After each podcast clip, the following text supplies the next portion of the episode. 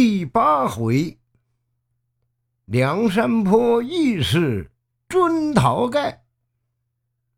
晁盖等人劫生辰纲事发，冀州府尹下令核抄祭谱，结果呀、啊，白胜被捉，无奈招出了晁盖。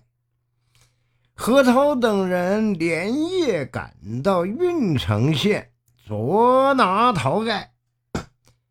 何涛在郓城县的茶坊遇见一个雅士，姓宋名姜，字公明，排行第三，祖居郓城县宋家村，面黑身矮，人称黑宋江。又因呢、啊，他为人孝顺，仗义素才，又称孝义黑三郎。宋江精通文字，爱喜枪棒，学得多般的武艺，平生只好结识江湖好汉，每天排难解纷，济人贫苦，救人急难，闻名山东、河北，江湖上人称及时雨，将它比作为天上的及时雨，能救万物。宋江听说宋涛来由，大吃一惊，心想晁盖是我心腹弟兄，他如今犯了弥天罪，如果我不救他，定被捕获，性命难保。想着便借故离了茶坊，飞马来到晁盖庄上，劝他逃走。于是啊，众人商议去投奔梁山泊。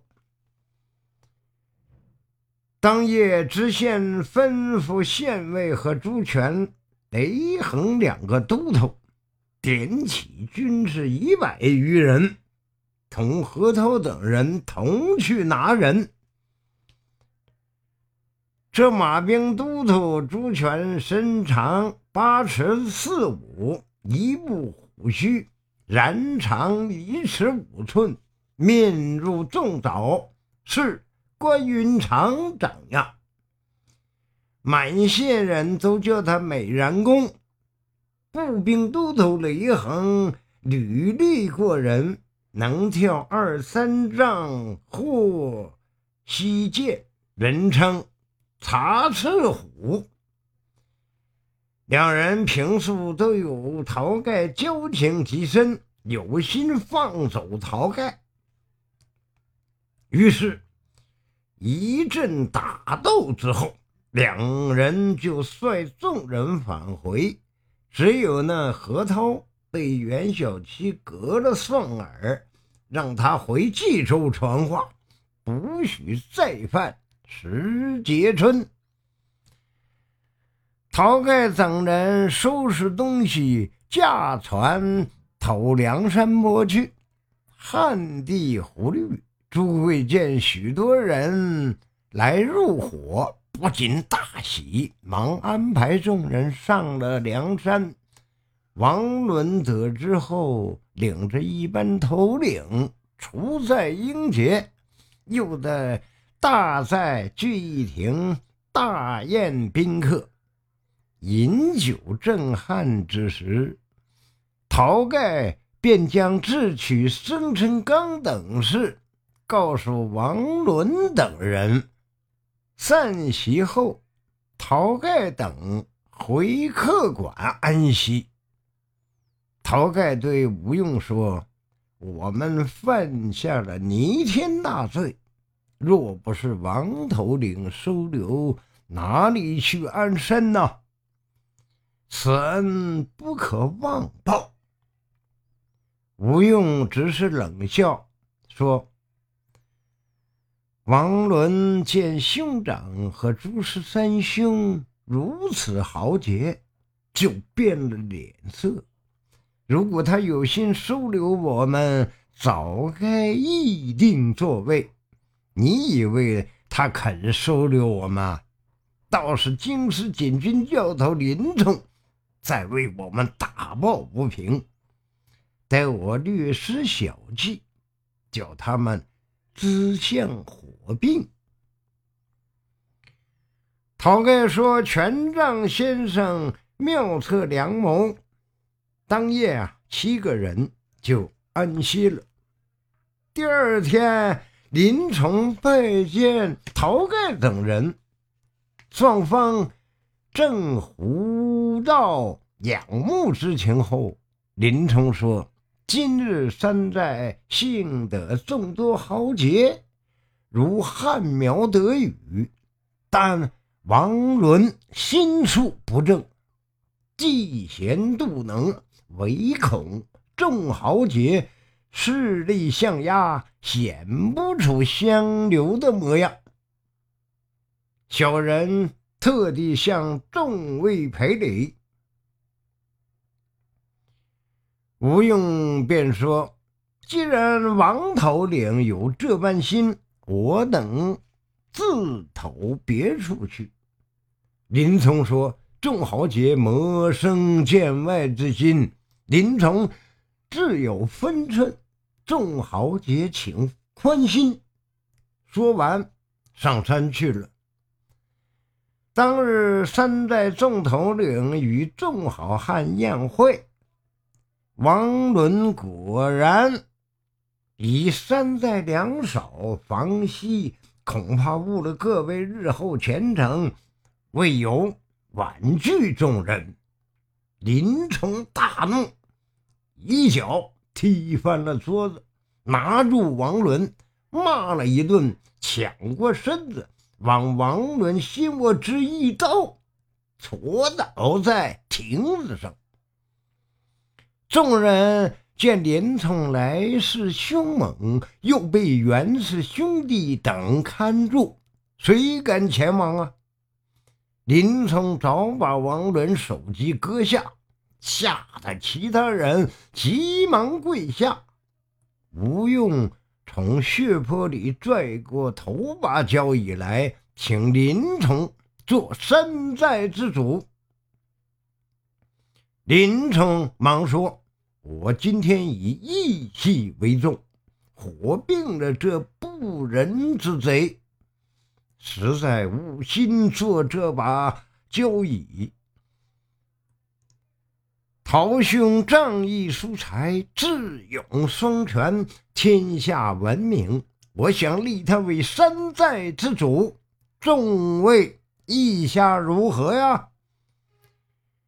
晁盖说：“我初来乍到，千万不可。”林冲将他推到交椅上，叫道：“请勿推却，如果不答应，便同王伦一般。”众人忙忙参拜，便到大寨聚义。到了聚义亭，众人扶晁盖坐第一把交椅，吴用做军师坐第二把交椅，公孙胜掌兵权坐第三把交椅，林冲坐了第四位。再往下，刘唐做了第五位，袁小二做了第六位，袁小五做了第七位，袁小七做了第八位，杜迁做了第九位，宋万做了第十位，朱贵做了第十一位。梁山泊十一位好汉坐定，山前山后共有七八百人，都来参拜。晁盖说：“今天林教头扶我做山寨之主，吴学究做军师，公孙胜掌兵权，林教头等共管山寨。你等众人各依就职，守备再杂滩头，不得有失。众人务必齐心协力，共谋大义。”众人齐声应了。至此，十一位头领交情如手足，意气同骨肉，山寨日渐充裕。众人忙着修理再打，打造兵器，每天操练人马，准备应战官兵。这天呢，晁盖对吴用说：“俺们弟兄七人的性命，皆靠宋雅斯、朱都头两个搭救。古人说，知恩不报，非为人也。可派人带些金银到郓城县走一趟，这是第一件要紧的事物。再有白胜现在冀州大牢里，我们必须去救他出来。”吴用点头称是，便去安排。却说冀州府太守见梁山泊好汉十分英雄了得，况且水路难任，难以取胜，便一面神请中书省请求福晋州军并力剿捕，一面下文书到所属州县着力守御本境。郓城县知县看了公文，叫宋江叠成文案，下达各乡村。宋江见了公文，心想：晁盖等人竟做下这般大事，谁是被人逼迫，待法度上却饶不得。偏有啊，疏忽如何是好啊？他一面思索，一面信步走出了县衙，到茶房喝茶，却见一个背着大包的汉子，汗流满面的走进茶房，气急喘促。宋江见他有些面熟，却记不起是谁。那汉子也不住地看宋江，打听到这雅斯正是宋江后，那汉子便请宋江到酒楼说话。上了酒楼，那汉子翻身便拜，原来他是赤发鬼刘唐。他奉了晁盖的命令，带一百两黄银来谢宋江和朱全、雷横二都头。宋江见了晁盖的信，不肯多收啊，就取了一条金子和信一起放入招文袋，并写信回信交给刘唐带回山寨。刘唐是个直性子的人，见宋江如此推辞，便拜了四拜，收拾包裹，连夜回梁山去了。宋江辞别刘唐，慢慢踱回住处，谁料招文袋不慎被阎婆惜拿走，并以此